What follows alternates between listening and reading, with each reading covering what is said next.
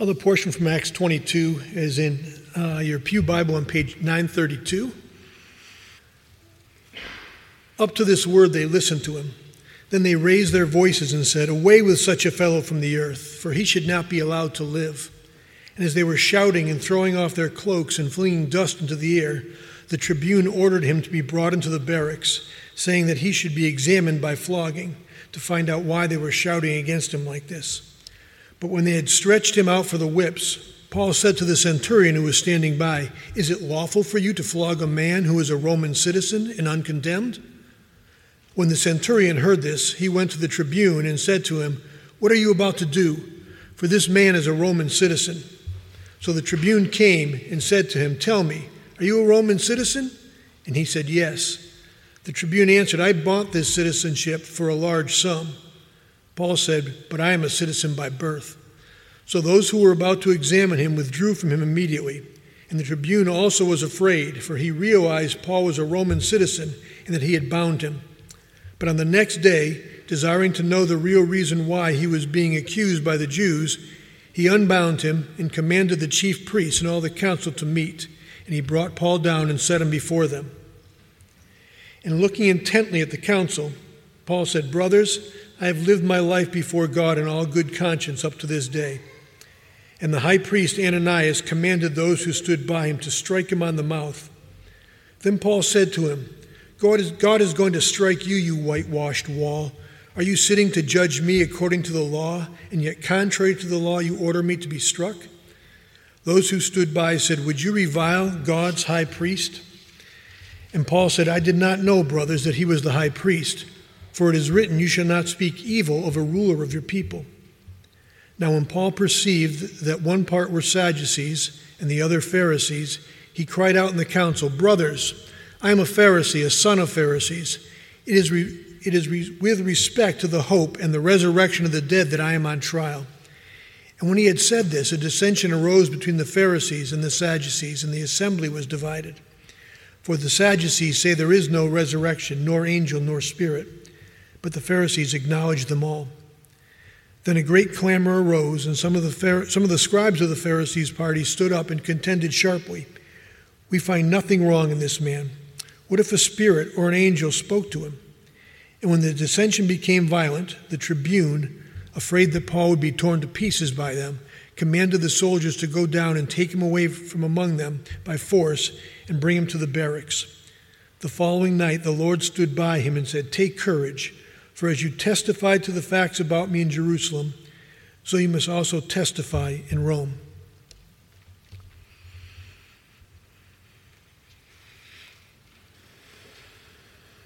Father, as we consider this portion of Scripture and, and the life of Paul and this episode in his life, God, we give thanks to you uh, for so great a salvation.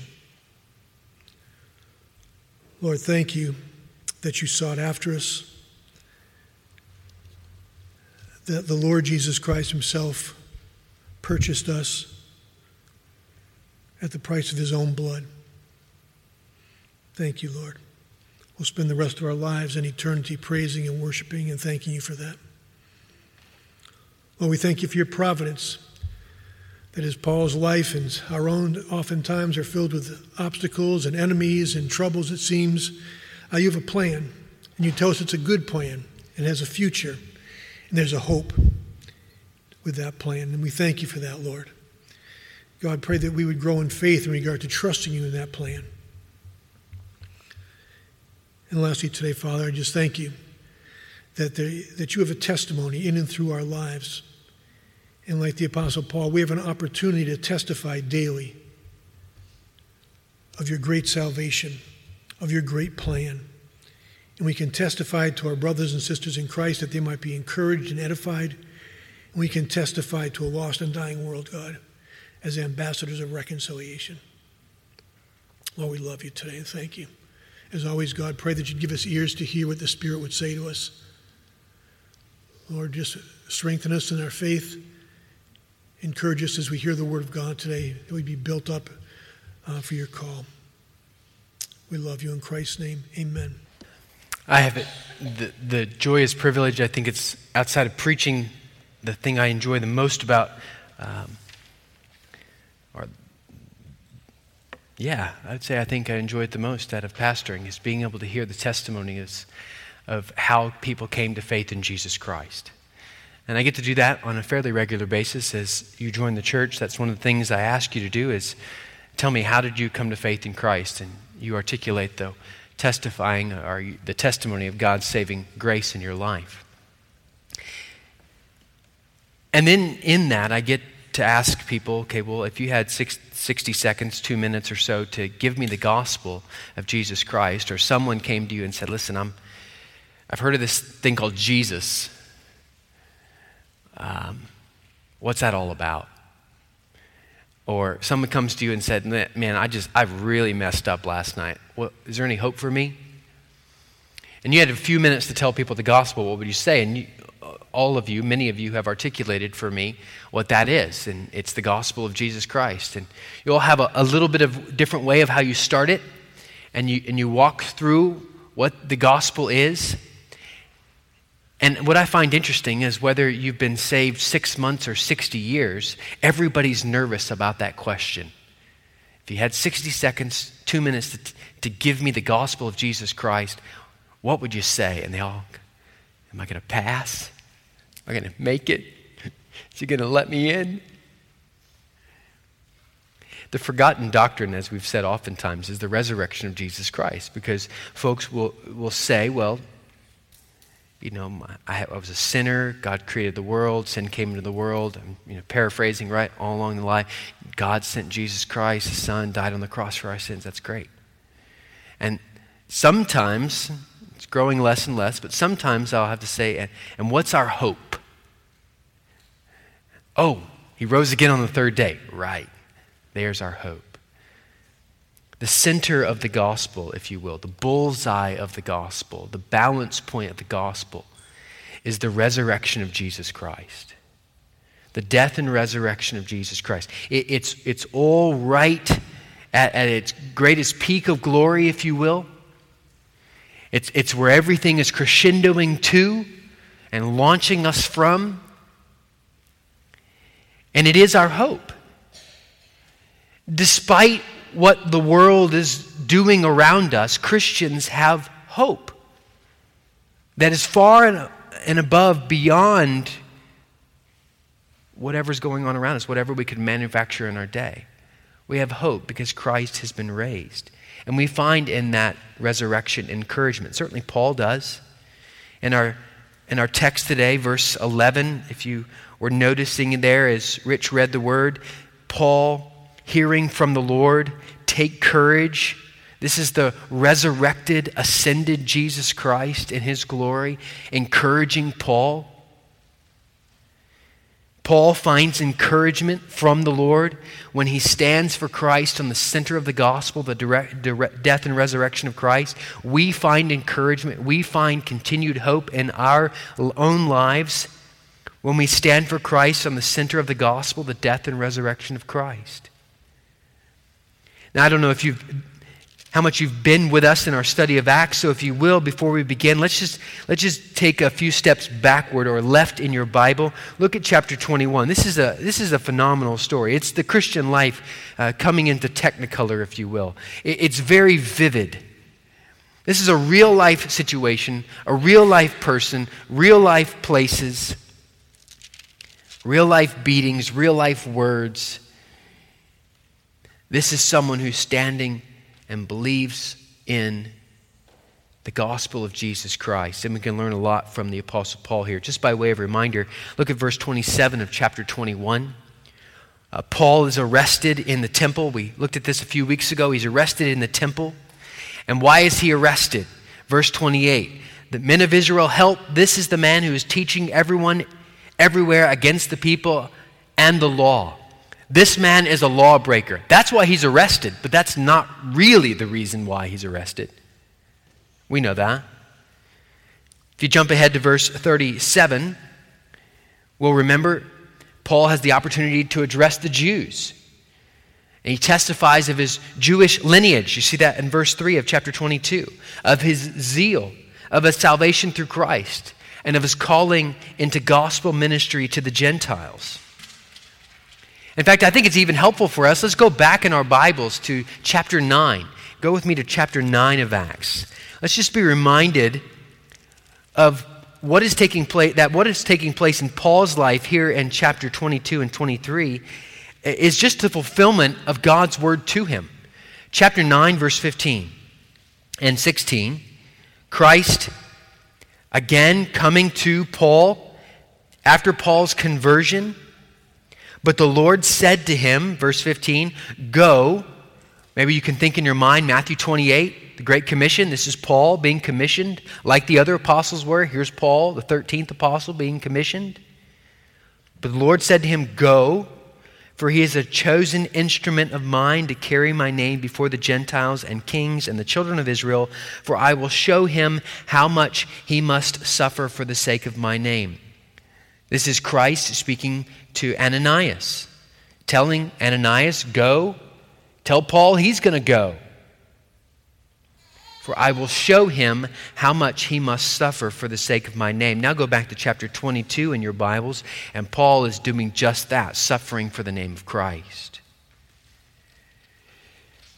Let's pick up where we left off last week, looking at verse 22. Paul has just given his testimony. He's given them uh, the fact that Christ has commissioned him, go, verse 21, for I will send you far away to the Gentiles. Up to this word they listened to him. Then they raised their voices and said, Away with such a fellow from the earth, for he shall not be allowed to, to live. And, and then you can just see how the story unfolds. A riot ensues. Uh, people are picking up dust and throwing it into the air and waving cloaks, shouting Why?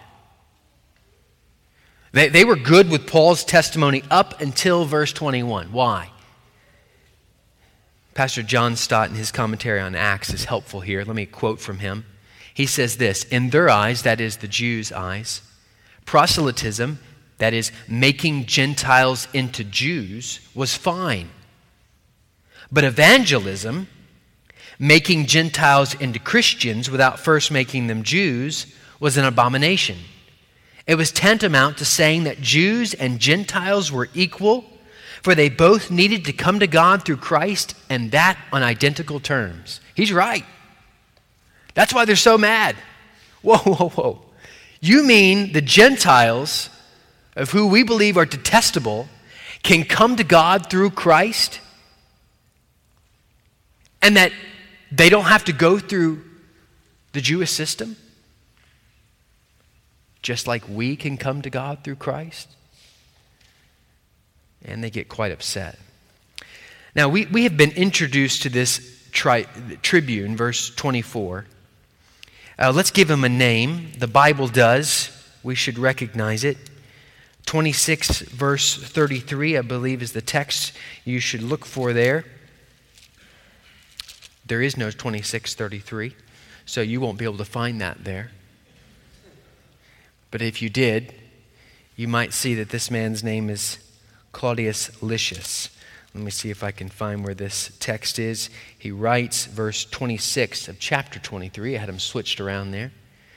Verse, chapter 23, verse 26, Claudius Lysias. That's the tri- tribune. Uh, th- this is the, the behind the scenes character, if you will. He's in every main shot, but he's just off in the shadows. You got to feel for this guy. Uh, he has tried questioning to figure out what is going on with this man, Paul. That's in chapter 21, verse 33. Remember the Jews? They get all upset, and so the tribune comes and arrests him and ordered him to be bound with two chains. He inquired who he was and what he had done, and he can't get any answer. And here a, a riot is incited in verse 22 and following of our text in chapter 22. And so Claudius decides, well, questioning didn't work. Let's try flogging. That's what takes place. The tribune ordered him to be brought into the barracks, saying that he should be examined by flogging to find out why they were shouting against him like this. Verse 25 while they were stretching him out on for the whips. Roman scourging uh, was legendary, is legendary for its brutality. Uh, you'd have a, a, long, a number of long leather cords. You'd have metal or bone fragments tied to the very end. It would be connected all together by a short wooden stout handle, and the goal would be to beat this individual merciless, uh, to drive from him a confession. If you didn't die from the flogging, you were probably crippled for life. Uh, this is no slight matter that's taking place. And yet, right before this happens, the tension's mounting. Paul is stretched out in order to be beaten. And you can imagine him. His hands are tied, feet are tied, back is exposed. He turns his head and he looks at the, the guard right there and says, Is it lawful for you to flog a man who is a Roman citizen and uncondemned? And the whole place goes into uproar. Whoa, whoa, whoa, whoa, whoa. Whoa, this is a Roman citizen? I thought we were beating a Jew. Paul is a Jew, but he's also a Roman citizen. And it was wrong for Rome to beat their own citizens without some sort of trial.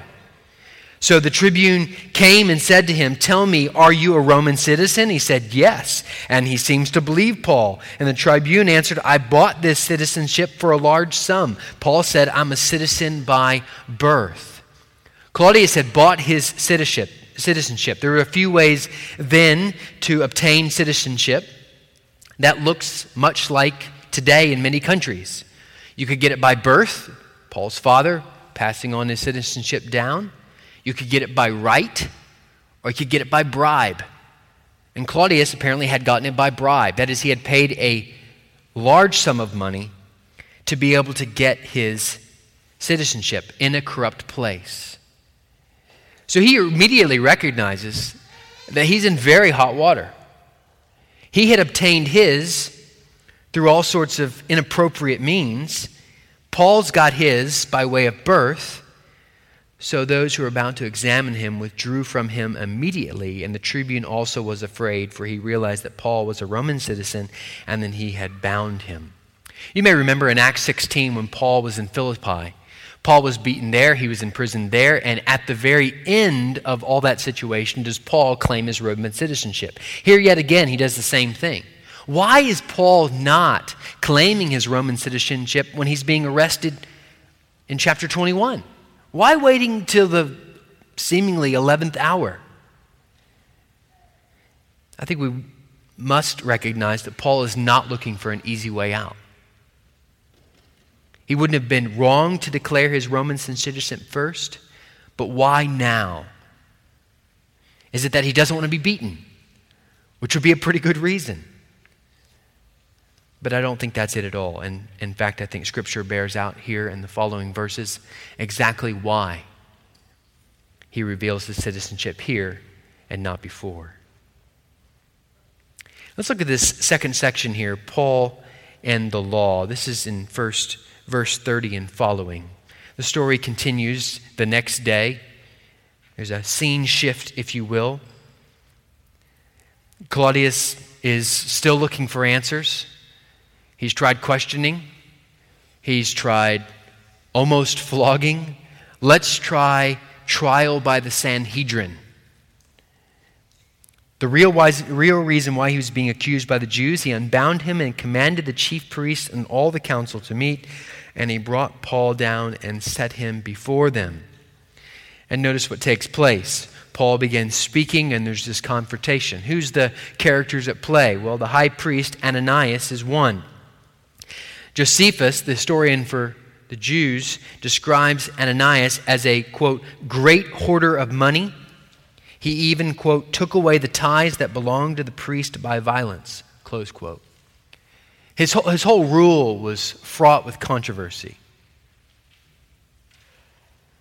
He was a man who would even die at the hand of Jewish zealots in AD 66. This is not a good man. Paul begins speaking Brothers, I have lived my life before God in all good conscience up to this day. Whack! slapped across the face, punched in the mouth, whatever you want to say happens. Notice how Paul responds. This is a unique situation here. And I'll be honest and say I'm not entirely sure how to interpret what's happening in verse 3, and all the study I've done doesn't tell me much either. Why does Paul respond this way? Why does Paul respond in verse 5 in the way he does? Notice what happens here. He gets struck. The high priest Ananias commanded those who stood by him to strike him on the mouth. Then Paul said to him, God is going to strike you, you whitewashed wall. Are you sitting to judge me according to the law, and yet contrary to the law, you order me to be struck? Those who stood by said, Would you revile God's high priest? And Paul said, I didn't know, brothers, that he was the high priest. For it is written, You shall not speak evil of a ruler of your people. You should know Paul is quoting Old Testament verse after Old Testament verse here. He knows the law. Maybe he's thinking Deuteronomy 25, 1 through 2. If there is a dispute between men and they come into the court and the judges decide between them, acquitting the innocent and condemning the guilty, then if the guilty man deserves to be beaten, the judge shall cause him to lie down and be beaten in his presence with a number of stripes in proportion to his offense. And yet here Paul is being beaten before he's being shown to be guilty or not guilty. Leviticus 19:15 You shall do no injustice in court. You shall not be partial to the poor or defer to the great. What's taking place here? Why is Paul responding to this way? Maybe a more important question, first of all, uh, is to ask why is Ananias responding this way? Uh, Paul doesn't even get past the opening statement. Hello, slap. What did he say? Matthew 23, 27 through 28. Maybe Paul's remembering the words of Christ. Woe to you, scribes and Pharisees, hypocrites, for you are like whitewashed tombs, which outwardly appear beautiful. We know Paul, whatever he's doing here, he's defending himself by way of, quote, a good conscience.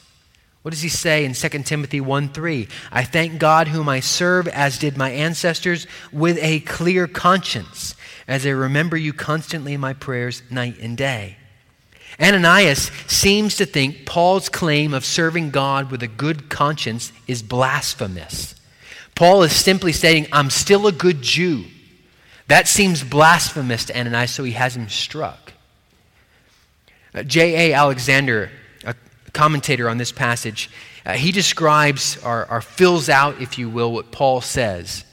He says, Paul is essentially saying this quote, You command me to be smitten but a far worse stroke from God Himself awaits you, the unworthy claimant of an office once ordained by God, but now itself a mere mask and disguise of human corruption under the name and garb of institutions which have done their office and are soon to vanish even from the sight of men. Paul is responding very strongly to what is taking place here. We could see some comparisons between Christ being struck in his final hours and how he responds to what Paul is doing here? Does Paul not recognize that the man who gave this order is the high priest? Is he innocent of that? Is he mocking him? Some have said his poor eyesight, he would have been able to actually see who it was. Maybe it was the clamor, the chaos, couldn't hear who actually said, strike him. We don't know. I'm not sure we will ever know on this side of heaven.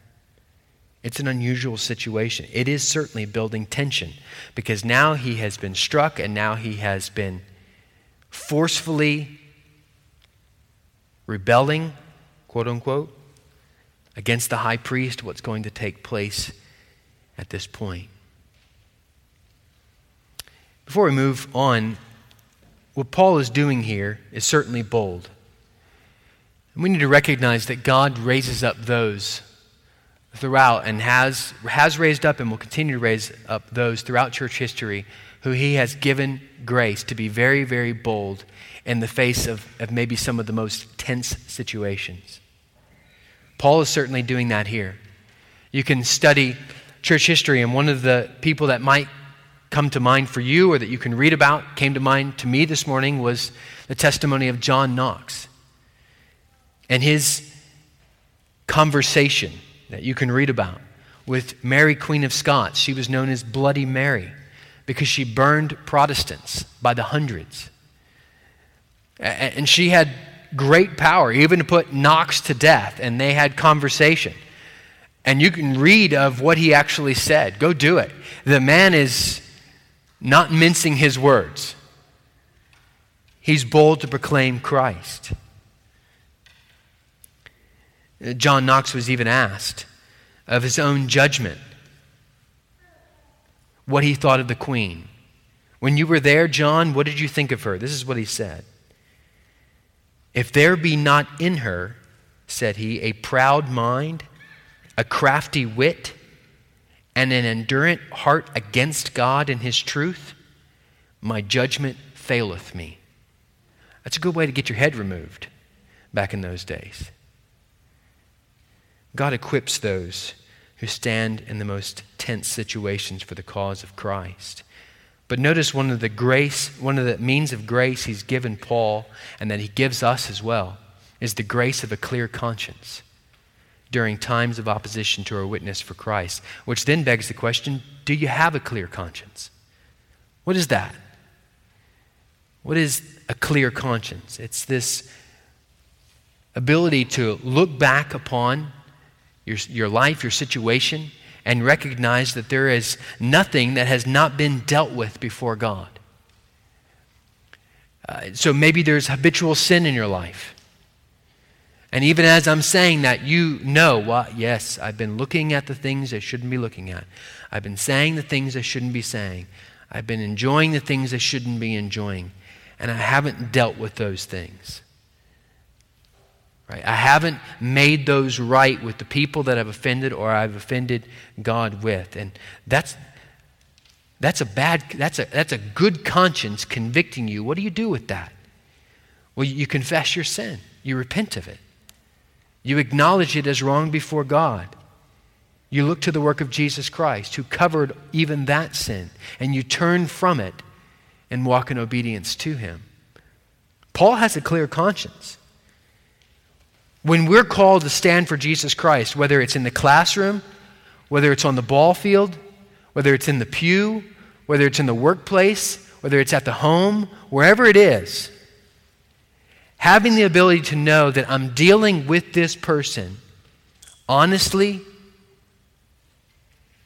I'm dealing with this person graciously, I've sought to deal with this rightly before God in His glory gives you the ability to say what you need to say about the work of Jesus Christ. Paul hasn't used sinful means to get himself to this position, but he's been following the Lord. We should also note here in this section that if we are opposed for following Christ, we should keep our conversation on Christ and not on ourselves. Uh, that, that's the temptation here. What, what, why is Paul wrong? And Paul's trying to continually shift the conversation to who is Jesus Christ. Now, note what takes place. Verse 6 through verse 9. Paul perceives that one part were Sadducees and the other Pharisees, and he cried out in the council. Now, I think this is a, a very, very u- unique turn of events.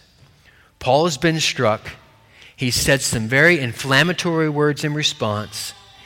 The, the tension's growing. What's going to happen? And he looks out into the council and he sees, ah, there's five, there's ten. Oh, there's, oh, we're split. We got Pharisees and Sadducees. Paul knows that these differ. Sadducees did not believe in the general resurrection from the dead. They held strongly to the Pentateuch as written not as the oral Torah as proposed by the Pharisees. They did not believe in angels and spirit. Pharisees, they were pragmatic. They were, if you will, works based salvation. They believed in angels and spirits. They believed in a future resurrection, but they did not accept the resurrection of Jesus. The Pharisees would have accepted the idea of the vision of Christ in the temple that Paul told us about the Sadducees would not have, And look what Paul says Pharisee, brothers, I am a Pharisee, a son of Pharisees. It is with respect to the hope and resurrection of the dead that I am on trial. Why does Paul claim his Roman citizenship then and not before, or now and not before? It's because he wants to get to Rome. He wants people to know, everyone to know. It's not for breaking the law, it's because of the hope and resurrection of the dead that I am on trial.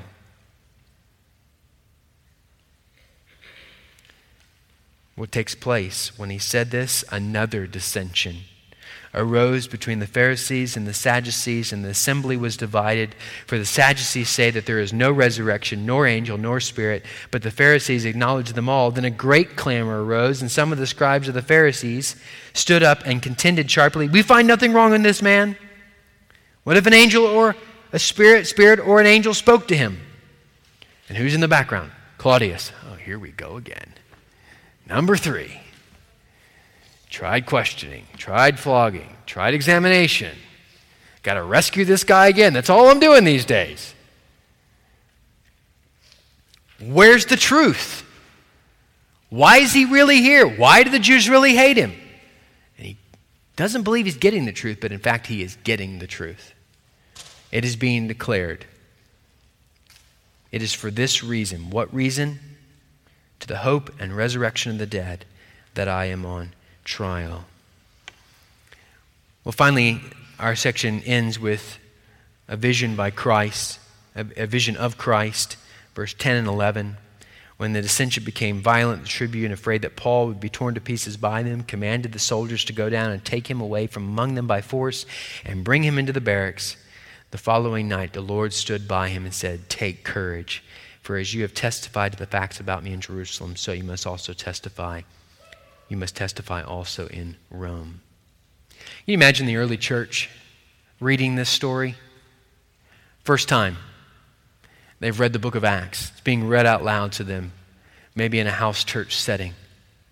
And they, and they read verse 11. Take courage, for as you have testified to the facts about me in Jerusalem, so you must testify also in Rome. And, and, maybe what they would have been thinking, I believe what they would have been thinking is simply this Paul's desired accusation for getting to Rome is approved by God. Paul wants to know, Paul wants the world to know if I'm going to Rome, I'm going for the hope and resurrection and not for law breaking and that's approved by God. Christ comes and says, Yes. Yes. A couple things on this final section, and then we'll be done. First of all, brothers and sisters, recognize the Lord is on our side.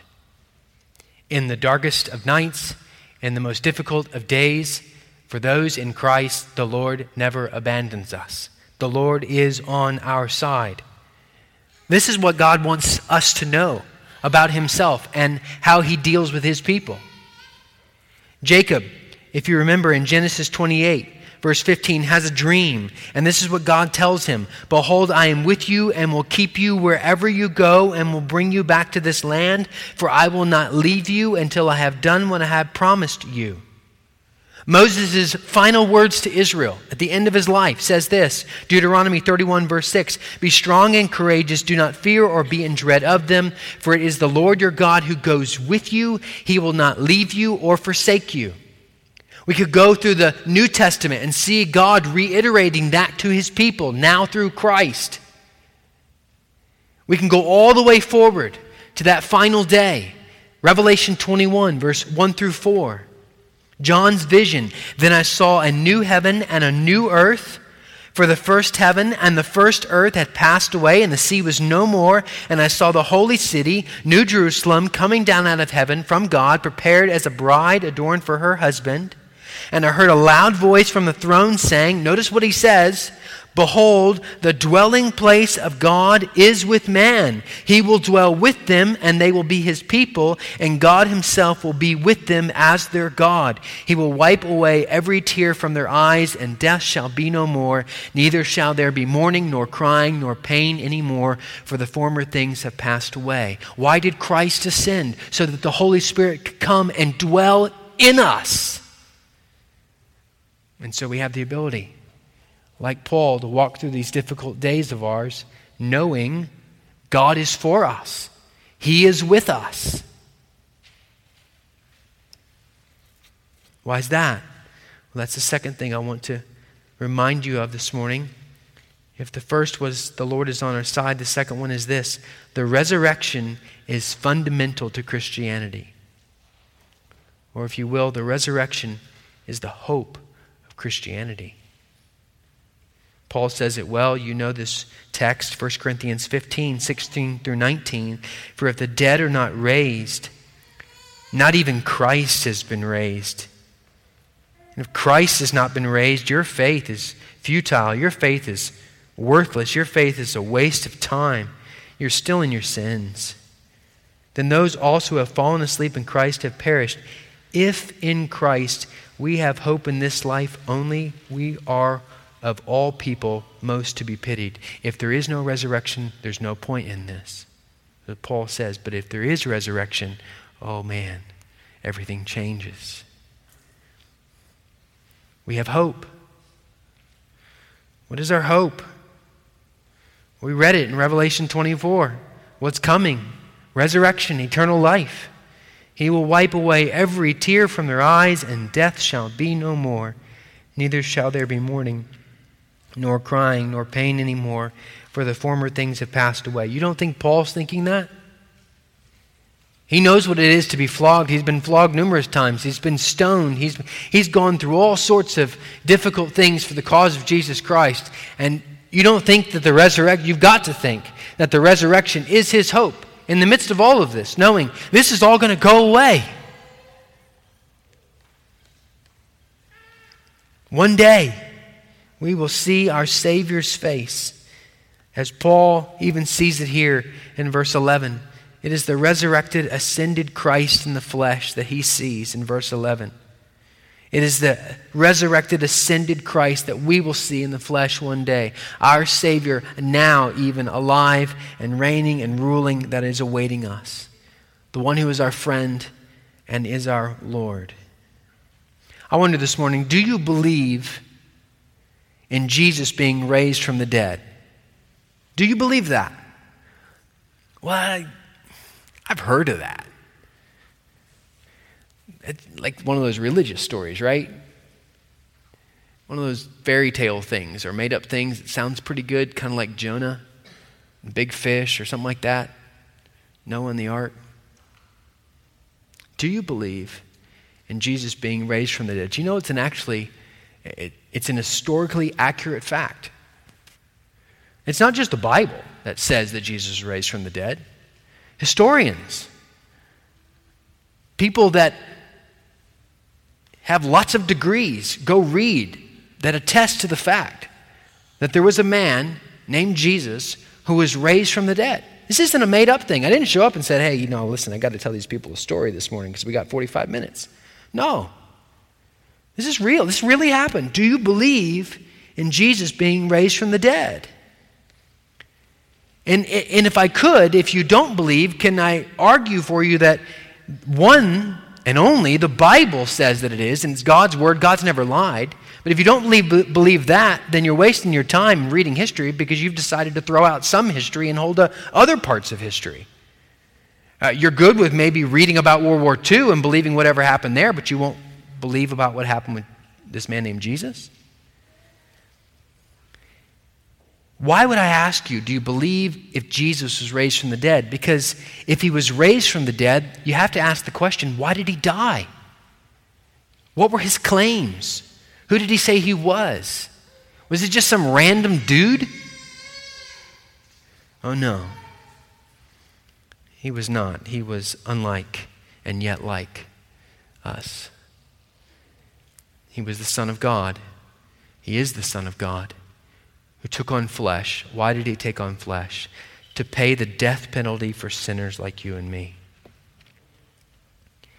If he, if he was raised from the dead and he had to die for sin, are you convinced that your sin needs to be paid for?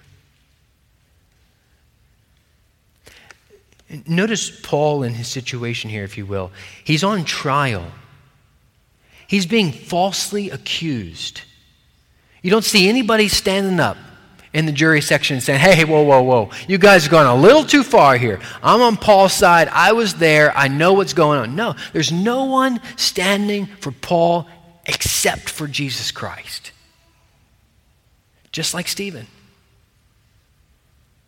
If you don't believe in the resurrection of Jesus Christ, if you don't believe that he had to die on the cross to pay the death penalty for your sin, my sin, and you one day die, of which we all will, and we stand before God, and he's judging us and what we've done, good and bad. Who's going to support you when you're rightly accused? Of your sin. Because th- that's what's going to happen on my day. That's what happened on your day. You get up there and you're not going to be like, hey, yeah, I did these five things right. No, it's going to be, I got nothing except for him. And you got Christ who's saying, I'll stand for that one. He's mine.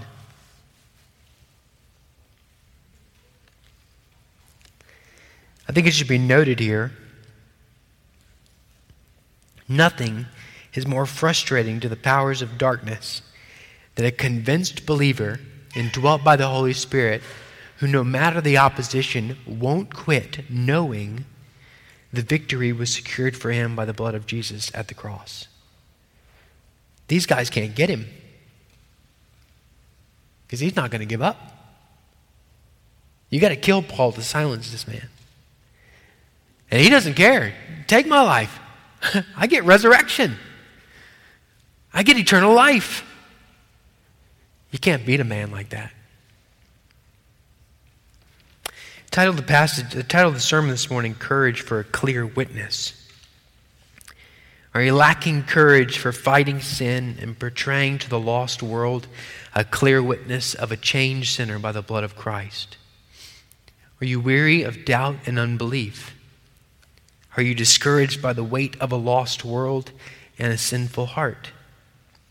How does the resurrection, how does the hope of the resurrection help you today, help us this week? And simply this it causes us, it causes you to look forward, but it also equips you in dealing with sin. If you have died with Christ, Paul says in Romans, you've been raised with Christ. His death is our death, His resurrection is our resurrection. Sin no longer has the hold it once had on you. You've been given the mind of Christ. We're to exercise our minds and focus on truth. We are equipped by the power of the Spirit to take captive every thought into the obedience of Christ. That's how the resurrection and the hope of the resurrection helps us. Is there's actually a tomorrow. There's a better day coming. And there's been grace given now to deal with today in preparation for tomorrow. But it starts, it starts with the recognition by the grace of God of the power of the resurrection. And if you haven't paused long enough or lately to remind yourself of that, then sink yourself into 1 Corinthians 15. Sink yourself into the end of the Gospels. Sink yourself into the power of the resurrection and recognize what is there for you. We find encouragement from our Lord when we stand, when we think, when we meditate, when we consider Christ, when we consider for Christ, when we center our thinking on Christ on the center of the gospel, the death and resurrection of Christ. Let's pray.